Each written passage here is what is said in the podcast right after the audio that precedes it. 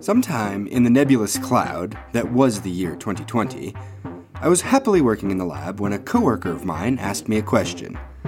A thought mused aloud, a way to pass the time perhaps, but the query was poignant.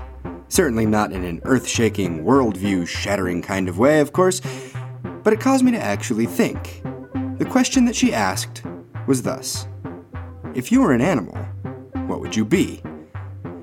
To any other person, such an innocuous query could be dismissed offhandedly as an icebreaker, something to get conversation flowing. A lioness, one might say, without thought, because I want to be a ferocious hunter. And you'd be done with the question. But yet, the question was not what animal do you want to be? No, no. The question was far more introspective than that. My friend was not asking for something so simple, nay, she was asking me to parse my own qualities and align them with the thousands and thousands of animal species that exist on this wide blue earth. Well, I knew for a fact that I had to be something marine, I mean, duh. But that only narrows it down so much. What animal on this wide blue earth would I be? Was I an octopus? I asked at first. I certainly can be alien at times, and many people have lauded my intelligence. A shark, perhaps? No, I am not that graceful in the water, much as I want to be. Perhaps I am that which I have tattooed upon my body an eel cunning and slippery, hard to pin down. Still, no, I go crazy if I spend my daytime all in one place. Am I? A sea turtle? Traveling great distances and returning to a comfortable home? Close, but no. Coral? No, they are symbiotic, and, and though social, I am way too independent. And I do like to move. The leafy sea dragon? The flying gurnard? The vampire squid? No, no, and no. This went on for a period of time longer than I care to admit. Eventually, though, it struck me. An otter! Of course! It was so obvious all this time. Playful, curious, good divers, social but independent, and cute as all hell. That's it! Of course, how could it be anything else? So that makes my final answer a female sea otter, of course, I eventually replied. At this point, my coworkers had lost interest and moved on to other tasks. Okay, okay, so it wasn't a perfect answer, but it was one that I liked. Sea otters are so many things. They are curious and investigative, and pretty darn smart, all things that I pride myself on. They are social, but not too social, and they are good swimmers and divers. And they are important in helping marine ecosystems to be healthy and the best that they can be. They do have a dark side, but they also love to have fun for the sake of fun. Man, all this tracks just so well. As my scientific brain is wont to do, I started looking into sea otters just to see how closely our traits would actually align, and man, did I go down that rabbit hole. Turns out, all of the aforementioned character traits are just a few of the incredibly large list of cool facts about sea otters. So, to you, dear listener, I offer the following proclamation that the following amazing facts contained within this podcast about the world's most unique marine mammal are all things that you oughter know.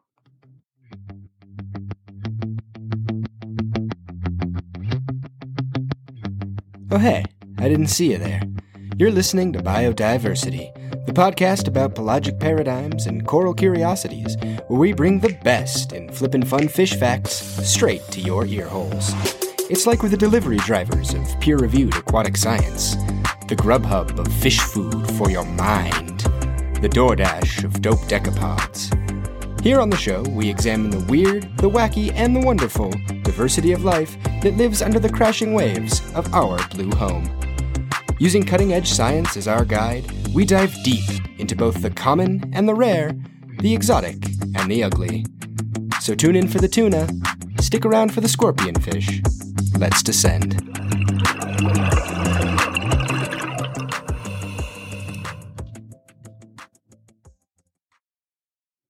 Today on the show, otters. Man, I have loved otters of all varieties ever since seeing them firsthand in the local aquarium when I went as a kid. I remember seeing them just swimming fast towards the window panes, sliding up and out of the water and using the window to launch into backflips. What fun it would be to be an otter. You know, I talk to a lot of friends and family and you guys on the podcast about how cute I find marine animals. You know, I think sharks are adorable big puppies, eels are endearing floppy noodles, you know, even last episode, I extolled the cuteness and virtue of the scalyfoot snail. You know, I hope I convinced you last episode, but in the real world, I always get weird looks, even though I'm speaking divine objective truth. So, as a scientist who does live in the real world, I suppose I must accept the fact that cute isn't actually objective or fact based, and ascribing human characteristics to animals isn't the wisest idea. But that being said, I am really excited to be talking today about one thing I think most people can agree on is in fact cute. Otters have adorable faces, small little paws, sleek fluffy fur, and they even have cute behaviors. I mean, rubbing their faces, floating on their backs, and even holding paws. I mean, if, if you don't think otters are cute, I am forced to question the existence of your soul, to be honest. So, when I say otter in this episode, I am most likely going to be referring to the sea otter, scientific name Enhydra lutris, the only member of the genus Enhydra. The distinction is crucial because among otter species, the sea otter is incredibly unique. You know, while the majority of this episode will focus on the sea otter, it is worth mentioning that there are actually 13 known extant species of otter, all of them cute, and all of them in the family Mustelidae. As mustelids, they are evolutionarily related to animals like weasels, wolverines, badgers, and the stoat. Everybody loves the stoat. All 13 species of otter rely on water for their survival, hunting for fish and shellfish. Most of them rely on fresh water of rivers and lakes, but two of them are known to be oceanic. The previously mentioned sea otter and lutris, and the smaller but equally as cool marine otter, Lontra felina. But even though both of these species live and hunt in the ocean, the marine otter does have to come onto land as they make their dens on rugged rocky coastlines. The sea otter, however, bucks all of the previously established otter rules. It is the only otter species to not build burrows or dens, and it is the only otter species that can have an entirely aquatic existence. That is to say, it doesn't have to leave the water if it doesn't want to. To be honest, I'm jealous. I don't ever want to leave the water myself, but I still do have to come out eventually. The pain of being human. In terms of range, river otters are found almost all over the world in rivers, lakes, and marshes. Our two oceanic friends are found along coastlines and islands, duh, the sea otter is found historically in this kind of inverted U range. If you start in the southern areas of California in the United States, reaching up and across the southern shores of Alaska, all the way across the Patchwork Bridge that we call the Aleutian Islands, southwest following the Kuril Islands, and ending around Japan. The other species, the rarer and less well known marine otter, likes to frolic around the western and southern parts of South America. You'll notice I said historic range when talking about the sea otter. As you guessed it, their range in the present day has shrunk significantly. And can you guys guess why? Is it A, humans, B, humans, C, climate change caused by humans, or D, humans? If your answer was E, all of the above, you would be absolutely correct. But I bet you didn't come here to be hit with that depressing news right off the bat, did you? While it is true that sea otter populations have gone through the wringer as a result of human activity, there is actually some good news about sea otter populations that we're going to get into later in the episode. But before we talk about any of that, let's learn about what makes sea otters so cool. Oh man, oh man. I hope you have all signed on for a whole episode of rapid fire facts about adorable sea weasels, because that is exactly what you're getting this episode. Let's descend.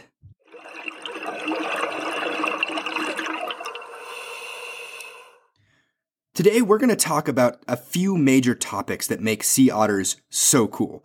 Broadly broken down, these are anatomy, behavior, ecological significance, and evolutionary significance.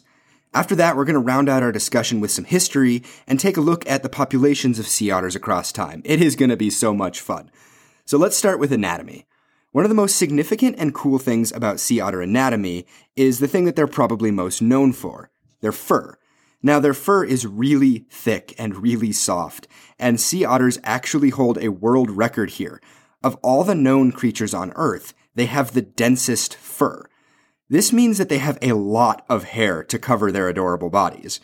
That number sits at around 150,000 hairs per square centimeter of skin, which is roughly 1 million hairs per square inch. So a typical sea otter will have several million hairs covering its body, and of course, this makes it super soft. I bet you want to pet a sea otter now, don't you? Well, don't. D- don't, don't do it. They're wild animals. Seriously. A man can dream, though. Being soft to the touch isn't the only evolutionary advantage that the otters have going for them with this crazy amount of hair. It actually ends up serving quite a few purposes. First and foremost is warmth.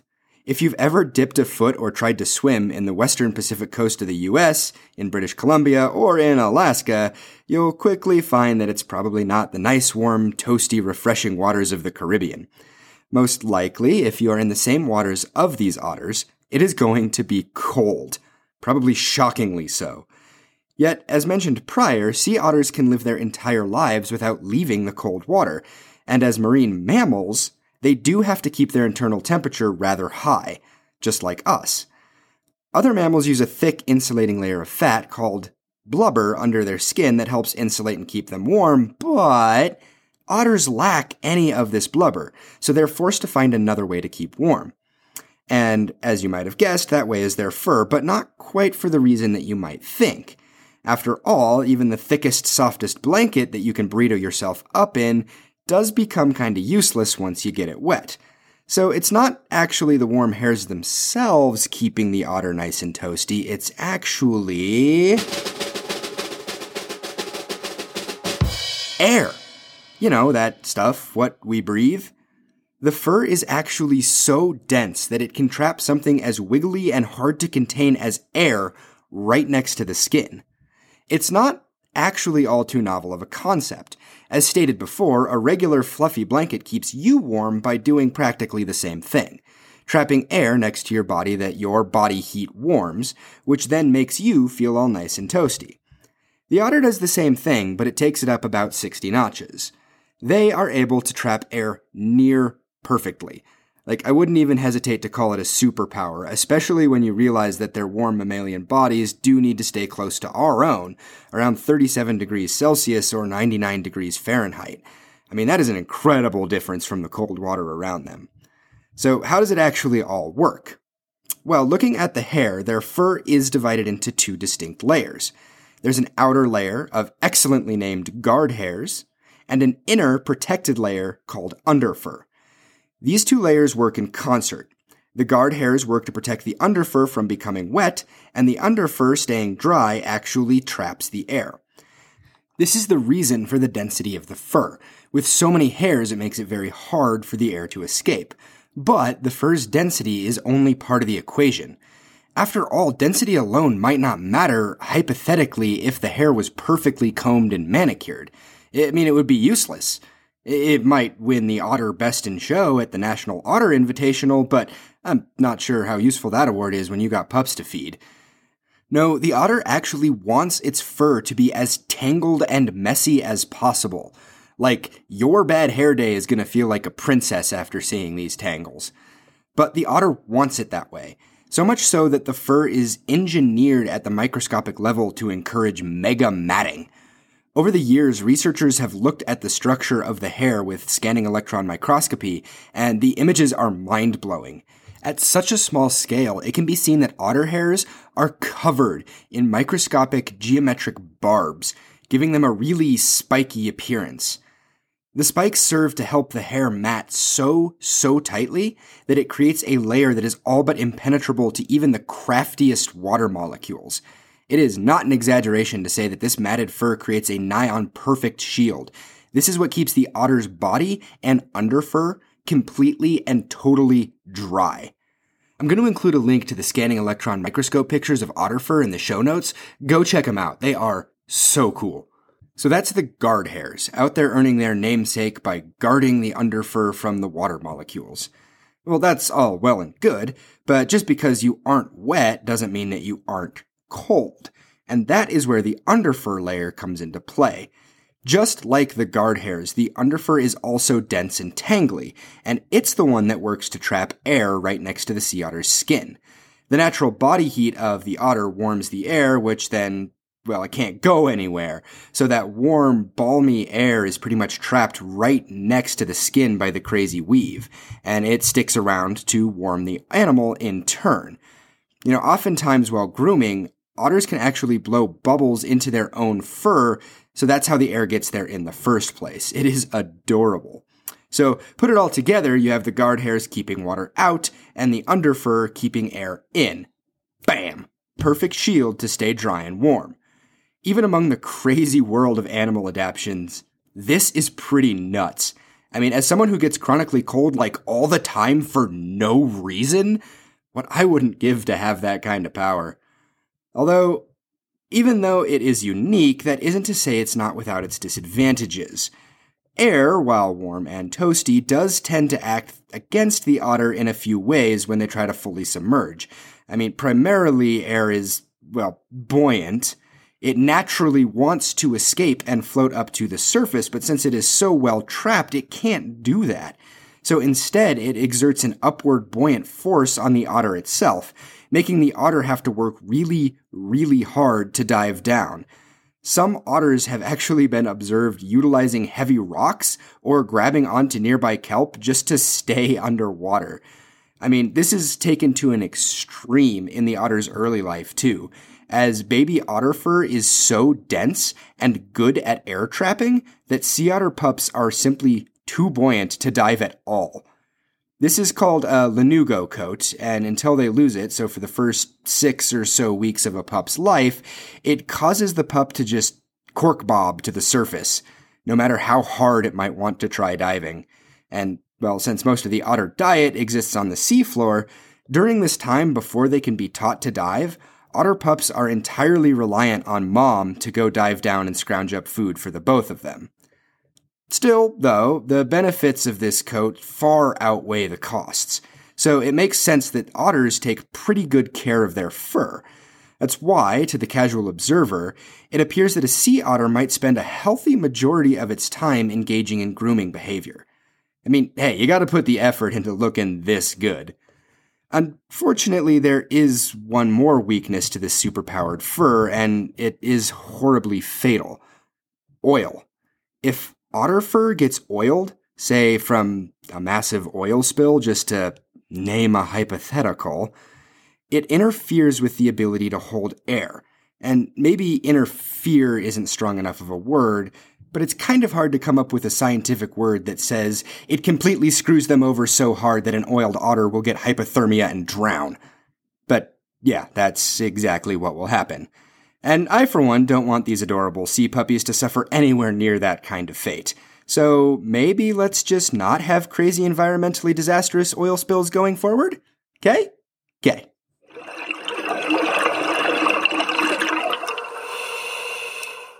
Now that that's sorted and there's never going to be another oil spill ever again in the history of forever, let's talk about other cool things about sea otter anatomy.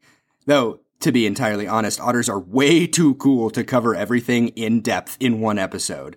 So, for your listening pleasure, I've put together the following list of otter rapid facts for your brain's immediate imbibement. Sea otter rapid fact number one. Otter skeletons are super supple and bendy. Because of the aforementioned need to keep their fur groomed just so, the supple skeleton and looser skin of the otter contort in all manner of ways so that they can reach all of the areas of their fur. It's like they're an adorable little circus contortionist. Sea otter rapid fact number two. Despite being one of the smallest marine mammal species, otters are heavy boys and girls.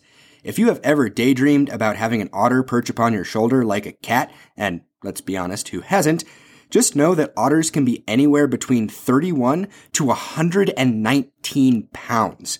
Talk about a weight on your shoulders. Totally worth it, though. Sea otter rapid fact number three. Like a lot of underwater hunters, sea otters have particularly refined senses. Their eyesight is good both above and below water, but of particular interest are their whiskers, nose, and forepaws. The whiskers can sense vibrations made by the movement of prey in the water, and the particularly sensitive forepaws can help find prey by touch. These two senses help the otter find prey even in murky water, when sight isn't exactly a help. Add in a nose that researchers have shown can differentiate between contaminated, potentially poisonous clams from fresh, tasty, safe ones, you have an animal that can adapt to hunting in a lot of different situations. Sea otter rapid fact number four. They can drink seawater. I'm to say that again. They can drink seawater. This is something that is super rare in marine mammals. It's not something one usually thinks about, but seawater is actually toxic to us humans when ingested. Our bodies do not have a way to deal with all the excess salt, and it literally becomes poisonous. But sea otters can actually drink the stuff. It's some crazy anatomical BS that I have a hard time not calling magic, but by utilizing a specialized large kidney with a nutty structure called a loop of Henle, the otter is actually able to absorb the fresh water from seawater and leave the salt in a super concentrated urine, which then can be safely excreted. Now, otters don't do this too often, most of their water comes from metabolism from eating, but it will do in a pinch. what a crazy trick. And hey, if you enjoyed this fact about super salty otter pee, remember to subscribe to the podcast. Last but not least, sea otter rapid fact number five. Sometimes otters can exhibit purple teeth and bones. This is due to the high amount of sea urchins in their diet. The purple pigment from the urchins can accumulate in their bones and teeth over time, causing a purple stain. This isn't an adaptation or anything, I just think an otter with purple teeth is super fetch. What's that? Fetch fetch isn't a thing? It, it, why didn't anybody tell me that fetch never happened?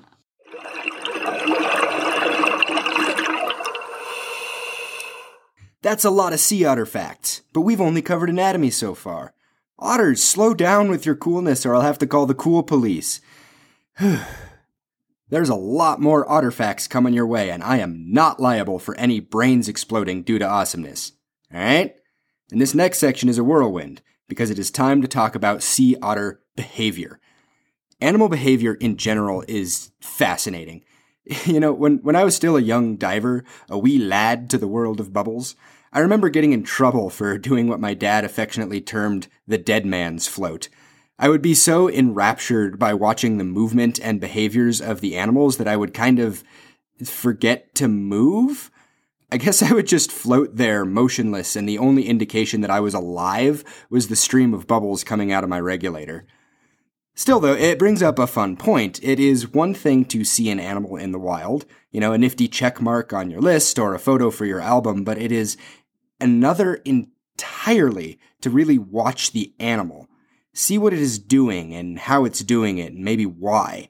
It's not only fun to watch, but it can give both scientists and the casual observer key clues to the adaptations that the animal might have, or its lifestyle needs and wants. Sea otters exhibit a variety of fascinating behaviors, and with just about everything else with sea otters, they are super adorable. And if you don't believe me, maybe you'll listen to, you know, I don't know, Ewan McGregor. Ewan, what are we looking at here? We're looking at sea otters. Six of them here. And they, they were in front of us and they were just following them now, slowly. They're beautiful. They go down to the bottom, they get a stone, and they go down to the bottom, they get a seashell, and then um, like a clam or something like that, and they come back up and they and they roll on their backs and then they smash the shell with the stone like that, bah, bah, bah, and then eat the eat the uh, mussel or whatever is inside. Go down for another one with a stone. It's cool, isn't it? General Kenobi. That is such a great point. It is cool. The behavior that he's talking about is the sea otter's tendency to use rocks as tools. Uh, just like he said, they will find a rock, and since a lot of their diet is shelled, things like urchins and crabs and the like, they'll use the rock and bang the rock against the hard shell to crack it open to get to the tasty meat underneath. And this behavior goes beyond just finding a nearby rock. The aforementioned loose skin of the otter forms these baggy pockets under each forearm, pockets that they'll use to store the rock that they've picked as their favorite rock. Guys, sea otters have a favorite rock. Let that sink in, and otter's just like, this is my rock. There are many like it, but this one is mine. It is my rock. Uh, I just can't. They'll carry around this rock with them just all of the time. Clever and cute go hand in hand, it seems. And speaking of hand in hand, another interesting behavior of sea otters is their tendency to hold hands. Well, hold paws. With each other while they're floating. Little fluffy otters holding paws. This behavior is called rafting, and it is done to ensure that groups of sea otters don't float away from one another. Typically, rafting behavior is done while sleeping, and it ensures that groups of otters don't float away from each other due to the motion of the ocean. After all, there's safety in numbers, and you don't want to be the lone otter floating out there that might get preyed upon. For this reason, large groups of otters at rest, all holding hands together, is called a raft of otters. So that's a fact you know now. A raft of otters. You're welcome. If being worried about drifting away from the group is a problem for adult otters, it doesn't take a large stretch of the imagination to think that the pups, with their super bouncy buoyancy, are a unique problem all their own. Normally, they can rest all cozy like floating on top of mom, but what about when mom goes down to dive for food? Well, to solve this unique problem, we see another neat behavior. Moms will wrap their pups up all nice and snug in nearby fronds of seaweed, like the world's most adorable seatbelt. That way, the pups stay in place, all cozy and floaty, while mom can confidently hunt. Man, life is so rough for an otter pup. Sometimes even the adult otters will wrap themselves in kelp, especially if there are no other nearby otters to raft with. And speaking of pups, otters are a phenomenal example of another important behavior of animals play. In both aquariums and in the wild, sea otter pups will spend a lot of time wrestling with one another or engaging in some other form of play. This isn't just cute and a way for baby otters to pass the time. It's a concept in biology that young animals who engage in play are actually learning how to interact with the world around them by doing so. It's not just socializing, it's actually developing them and growing their young brains. Through play, pups will learn social cues and develop cognitively, essentially learning how to be an otter by playing with other baby otters. Okay, okay. I mentioned at the start of the podcast that I wanted to specifically be a female sea otter, and there is an unfortunate behavioral reason for that. Male sea otters tend to show the darker side of the otter world, at least when you artificially impose human standards and values onto wild animals that have no idea what human standards and values are, or can even understand those words. But there is a bit of a violent side when it comes to mating males that does belong squarely in the behavior discussion. So, if you have younger ears listening, or you wish to keep your pristine sea otters are always cute and adorable 100% of the time outlook, I strongly advise that you skip ahead to the 32 35 mark of the podcast. I'm going to give you a little bit of a island break here to fish out your device, hit pause if you want to, and find that 32 35 mark. No shame, it's totally fine. I'll see you on the other side no matter what.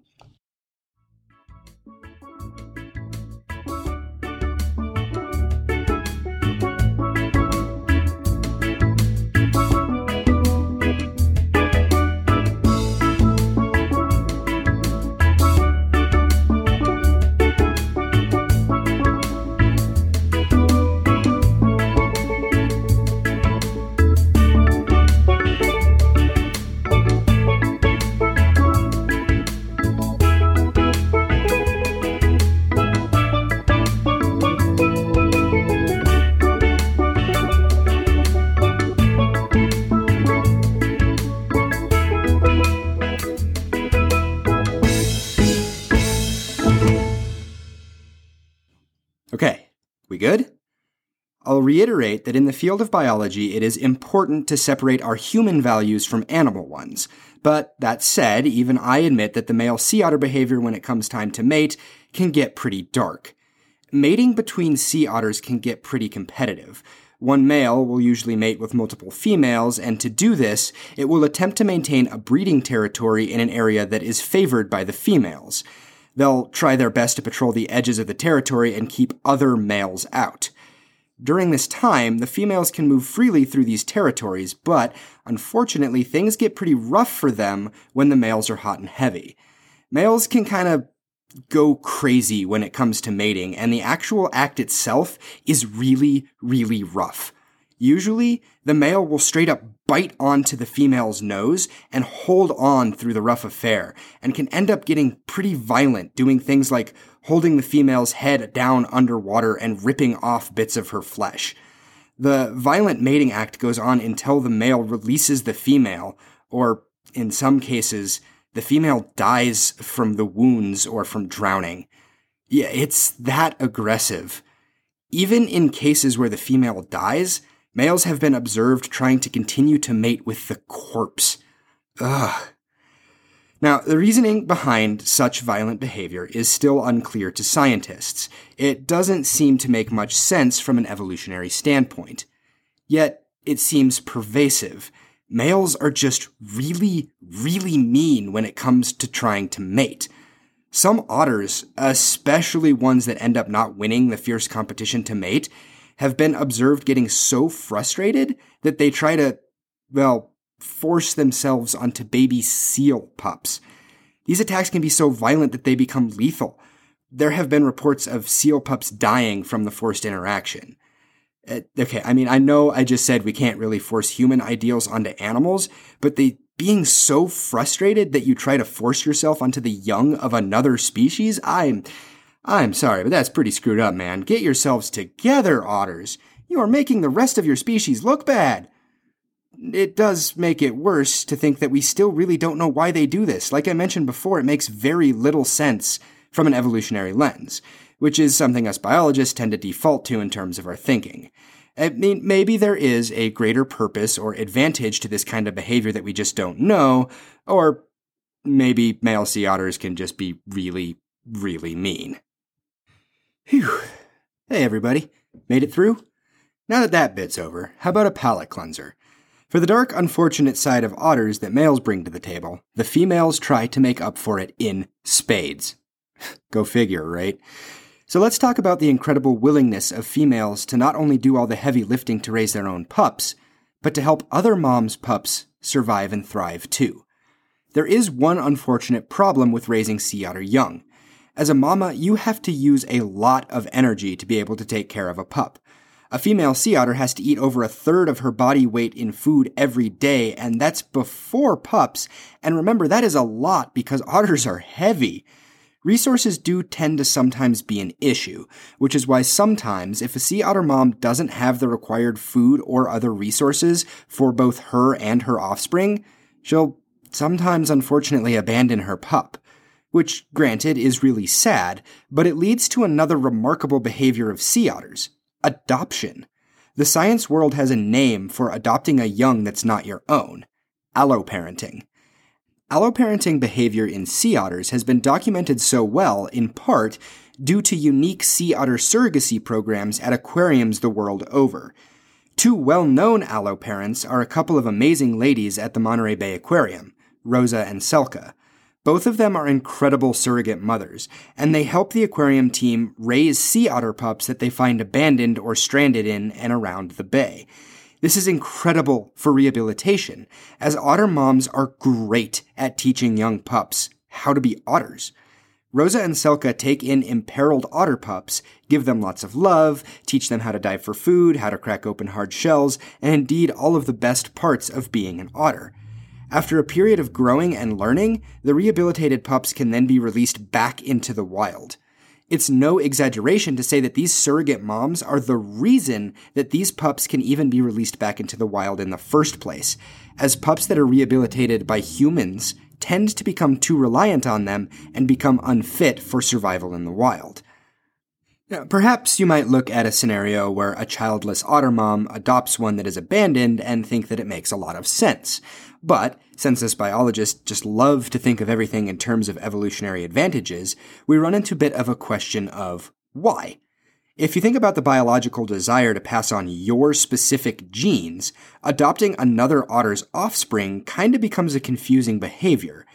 Adopting parents have to use some of their own resources and a lot of their own energy to take care of any young.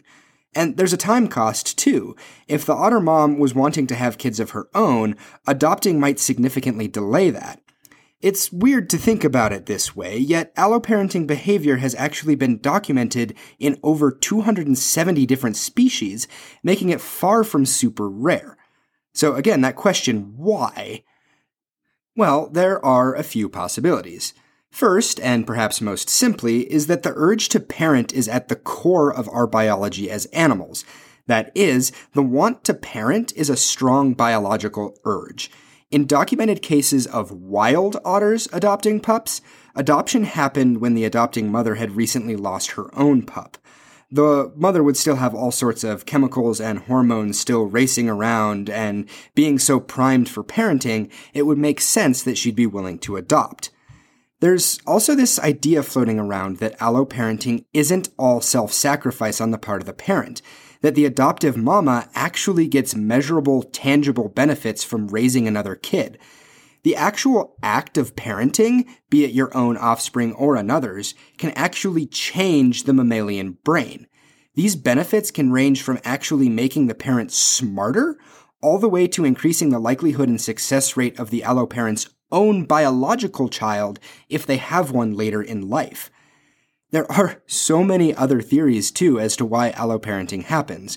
From animals that temporarily alloparent to give the real parents a non kid related break, which, let's be real, all parents need that from time to time, uh, to social structure and status related benefits, and all the way to the animal simply not being able to recognize that the kids that they're taking care of aren't their own. For now, it's kind of an understudied topic, but it's a really fascinating one. It's really amazing to think that there are sea otter moms out there willing and able to step up to the plate to help abandoned pups. And if that doesn't give you the warm fuzzies, well, I don't know what will.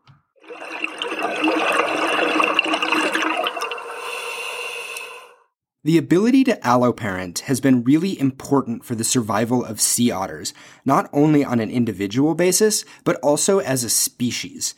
Rosa and Selka at the Monterey Bay Aquarium, and indeed all of the other surrogate moms across all of Otterdom, are helping bring back a species that was once on the brink of absolute catastrophe. And don't worry, if you were used to the final bits of the show being depressing and completely devoid of all hope, don't worry.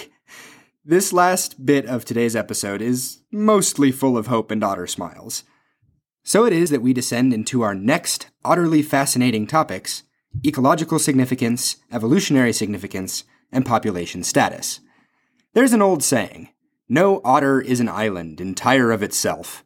That, I'm like 90% sure that that's how that quote goes, anyways. As with most things in biology, every animal is a part of a larger ecosystem, and otters are a really, really important part of theirs. Once again, we're going to use the term keystone species to describe sea otters. This is that concept that sea otters have a disproportionately large impact on the ecosystems in which they take part. These ecosystems are usually pretty close to shore, but the diversity of habitats they can occupy is rather diverse. Of course, we know that they tend to like kelp forests, but any kind of protection from severe ocean winds close to shore can make good habitat, reefs and super rocky shorelines included. And like many ecosystems, there is a startling variety of life that exists in a crazy complicated balance with each other in every single one of them.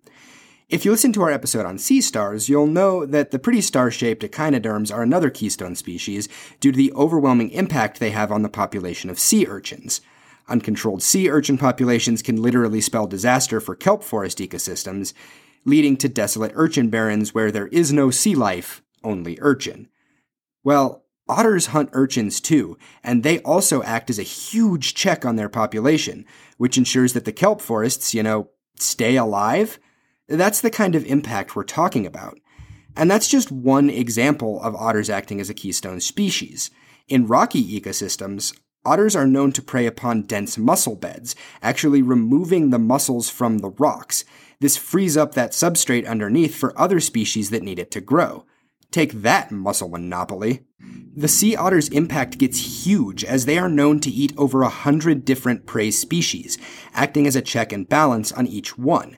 And while they certainly can hunt a prey population within a certain area to dangerously low numbers, they seem to switch their preferred prey to animals that become the most abundant after hunting another population down. It makes sense logically, you go after the most abundant food, but the effect of doing this prey switching behavior is remarkable. Nothing ever gets hunted out of the area entirely, and potential booms of populations that could wreak havoc on an ecosystem are kept in check. These effects are so big that some studies have actually shown that the reintroduction of sea otters in areas where kelp forest ecosystems are struggling can dramatically restore the forest's health. Just that one change, getting sea otters back into the mix. It's a simple but elegant ecosystem design, perfectly balanced, as all things should be.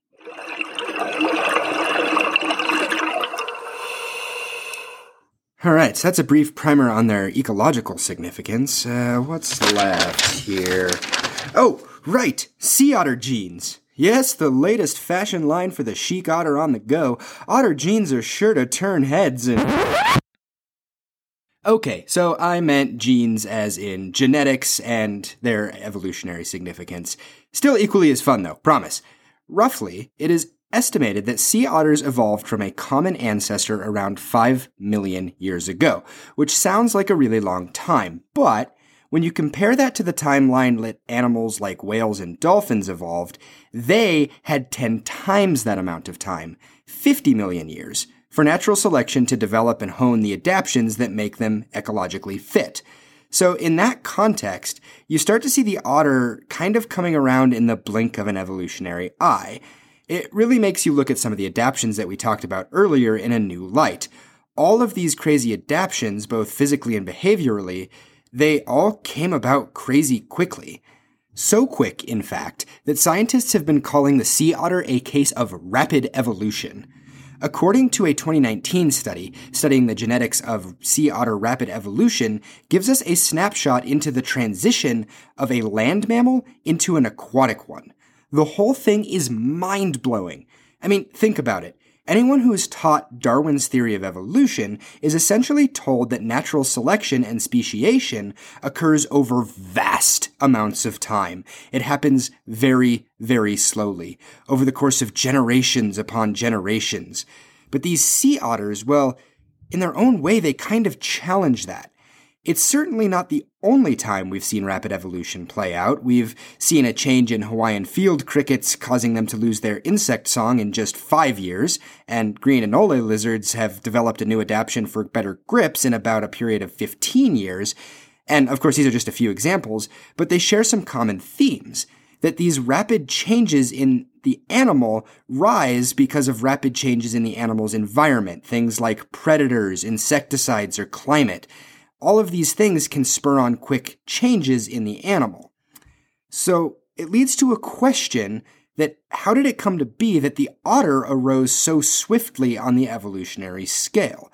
Scientists are very invested in the answer to this question, which is another thing that that 2019 study hoped to help answer by looking at the genes that coded for the sea otter fur.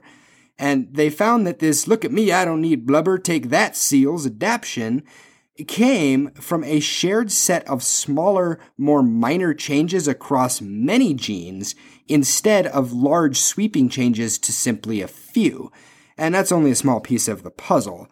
What this means, if anything, for otters is still a bit of a mystery, but it's still incredibly important this same kind of genomic analysis revealed that the human fur trade and hunting to near extinction wasn't necessarily the only time that sea otter populations dipped crazy low due to some bottlenecking force.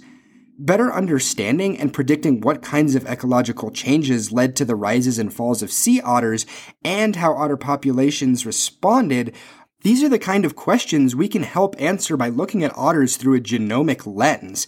And that sort of data can help us better understand and predict what kind of forces might endanger them in the future. That's a winning proposition for otter managers.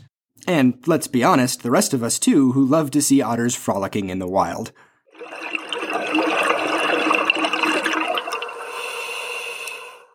Alright, so it was spoiled just a second ago, but here is the obligatory feel bad cause humans part of the podcast. Otters were hunted to near extinction by humans, and that's largely the force that's responsible for their endangerment today. It happened. It's a fact of life. There is still great news and hope at the end of this story, but right now I do want to stress that knowing this relatively huge but underrepresented part of history in the otter fur trade is both fascinating and important. So stay with me as we dive into it just a little bit. The sea otter fur trade began in the 18th century, pioneered largely by Russia. Though I guess it's more accurate to call it the maritime fur trade, since otters were not actually the only animals hunted. They were the most valuable, though. And now there were a wide variety of factors that led to the trade's commencement, but a large factor driving the market was the value of the furs in China. Furs would largely be exchanged for oriental goods, teas, silks, and porcelain, among other things.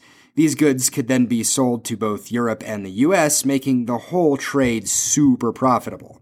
See, back then, Russia actually controlled what is modern day Alaska, so, working out of Kamchatka and the Aleutian Islands, Russians were kind of the first to corner the market on the trade's profitability. It was around 1780 that the British and the Americans entered into the full swing of the trade themselves, focusing on the coasts of modern day Alaska and through modern day British Columbia. I mean, there was fierce competition in these areas. Americans dominated the trade for around 40 years, that is, until the 1830s when the British Hudson Bay Company entered the scene with the intentions of driving the Americans out. Which they largely did. Drama like this continued as the market shifted and changed, and the trade continued even as maritime mammal populations began a long period of decline, starting in 1810. Now, one particularly interesting aspect of this history is the impacts that the fur trade had on the development of cultures and societies the globe over. I mean, it's a cool and seemingly overlooked part of how some international trade networks even got established in the first place, and in my mind, one factor of how capitalism really began to take off. The trade networks that were established were truly global in scope. Of course, in my mind, the rampant killing of animals for profit leading to near extinction isn't a good thing, but it's important and interesting to see how the trade affected areas of the world at large, both positively and negatively. Here are just some of the trade's effects. On the northwest coast of North America, Native American populations were brought wealth and technology from the trade, leading to changes and booms in native crafting and culture. However, diseases like smallpox, tuberculosis, and even health problems like alcoholism also spread, and the trade didn't exactly help the already existing native slave trade die down. In the areas they controlled, Russians worked to convert natives to Christianity. Meanwhile, down in Hawaii, they seemingly experienced net positive benefits, the fur trade actually helped King Kamehameha I unify all of the Hawaiian Islands, as well as bring new crops and animals to the islands. The Hawaiian kingdom experienced a rise in political and economic power due in large part to the trade. However, these benefits were short lived, as again, disease and health problems spread. Add in unification warfare, and Hawaii saw lots of famine and population decline. In yet another area of the world, Though the trade largely hunted on the Pacific coast of North America, the Atlantic coastal areas of New England largely profited, using wealth generated by the trade to largely switch from an agrarian society to an industrial one, causing a huge boom in textiles in the area. Which, if you follow that domino effect through, it led to a rise in the demand for cotton, which of course helped lead to a rapid expansion of cotton plantations in the Deep South, which again didn't exactly help the whole slave trade situation. We already talked about the impact that sea otters have had on their own natural ecosystems, but when thought about in this context, the hunt and trade of their pelts had huge rippling effects on human societies as well, for both good and ill. And I barely covered anything here and am no historian. Yet it's easy to see how far reaching the effects of the trade were. With such profit to be had and development to be encouraged, it's no wonder that the fur trade was able to hunt sea otter populations to near extinction by 1911. That was more than a hundred years ago. So here's the hopeful part. Instead of the usual call of things are bad, we screwed up, we need to feel bad feelings and feel guilty rhetoric, we instead get to see conservation efforts already in full swing. See, after all that fur trade business, some of us already felt the bad feelings after the populations crashed and started studying sea otter populations with the intent to save them. By 1911, things looked pretty bad, with an estimated total population of less than 2,000 individuals.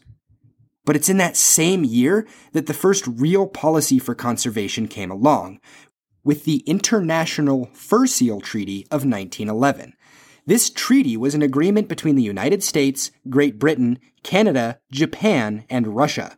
The fine print is all law and legalese, but the endgame effect was very clear. A five year absolute moratorium on any sealing activities, which includes the hunt of sea otters and seals, among others, for five years, and management of populations thereafter. The treaty was the first of its kind, an international treaty aimed at the issue of wildlife conservation. The treaty actually gave jurisdiction of the hunt management to the United States, in exchange for the other powers being able to be granted minimum takes when the time came to actually hunt again. The treaty remained in effect for 30 years, at least until World War II broke out. You know, all the countries in the world that had signed the treaty were kind of fighting each other, and the last thing anybody wanted to talk about on the battlefield was marine mammal conservation. Man, the war would have been totally different if they did, though.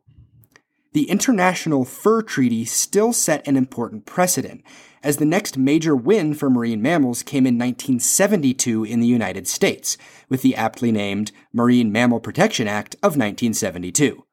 And I love a good clear law name. And if it's a law that helps the marine environment, man, it gives me the happy feeling something fierce. The Marine Mammal Protection Act of 1972 enacted in 1972, just in case you forgot, was a real jumpstart for research into sea otters, as well as other marine mammals, with the goal of an ecosystem based approach to their conservation. Not only that, it straight up protected marine mammals from being taken, i.e., hunted, captured, or even harassed. It gave the authority to enforce and manage to both the U.S. Fish and Wildlife Service and to NOAA, the National Oceanic and Atmospheric Administration. In time, a third regulatory body was established, the MMC, or Marine Mammal Commission. Again, a lot of it is complicated legalese, and I'm no lawman, but the intent and effect is stunningly clear. A 2019 review paper on the status and future of sea otter management stated that sea otter populations have risen from that all time estimated low of less than 2,000 individuals at the end of the fur trade to a rather impressive estimated 150,000 thousand individuals in 2019. I mean, take that number in for a second. Through dedicated conservation and management, populations have managed to multiply and recover by a factor of 75. That's incredible. So today, when you're once again quite likely to see a fluffy, adorable otter bobbing among the kelp just by looking out to sea, it's time to thank policy and the countless individuals who put in the work to make that happen. And to be clear as well, the US isn't the only responsible player in this game. Canada's protection of species at risk, Japan's law of hunting control of sea otters and fur seals, Russia's sea otter conservation status, and support from the IUCN all work together to protect these furry little sea weasels. Eh, we aren't there yet. Compared to estimated historic populations, sea otters number roughly half of what they were in the days before the fur trade, and sea otter territories and ranges are still pretty fragmented. I don't say that to be down, quite the opposite. I say that because that means there's a lot more work to do, and the incredible success that we've had should serve as this brilliant beacon of hope that not all is lost. I'm going to stress this over one more time because I think it is really important. Otters mark a phenomenal success story and proof that conservation based management decisions work. We need research, we need good management decisions, and given time, we can help ecosystems restore and create the adorable paw holding otter rafts of tomorrow. Looking toward that future, scientists want to know a lot more about things like how otters and seashore communities interact, how conservation of otters benefits ecosystems as a whole, and how we can standardize and make easily available programs for management across geopolitical boundaries. You know, looking back, if there's a theme to this episode, perhaps it's just how big of an impact otters have had and can have. Within their own ecosystems, they regulate ecosystem health. They've impacted and drove human culture, and hopefully, they'll be a driving force for the protection of species far beyond their own. See, otters have a unique position and advantage, what with the whole 60 plus years of dedicated research and policy to support and protect them. A lot of other species, though, are in danger and don't have the benefit of massive public research and governmental support. It took us these many long years to get to where we are with otters, but some endangered species don't even have a mention in the legislature. But again, this is not a thing said to be down. It's said, I hope, as a beacon of inspiration. Say it with me again and again. Conservation based management decisions work. And if we apply the same amount of care and effort alongside the slew of lessons that we learned from conserving sea otters, to the conservation of other species? Friends, Romans, and countrymen, that is a future that I want to live in. That's going to do it for today's episode of Biodiversity. With so many facts about these furry sea weasels, you ought to have enjoyed yourself. Or at least learned a lot. Er. But the time has come to get otter here. There's a whole ocean of creatures to cover, and I ought to get back to work. So until next time, remember to always be kind and support each other. I'll see you all then.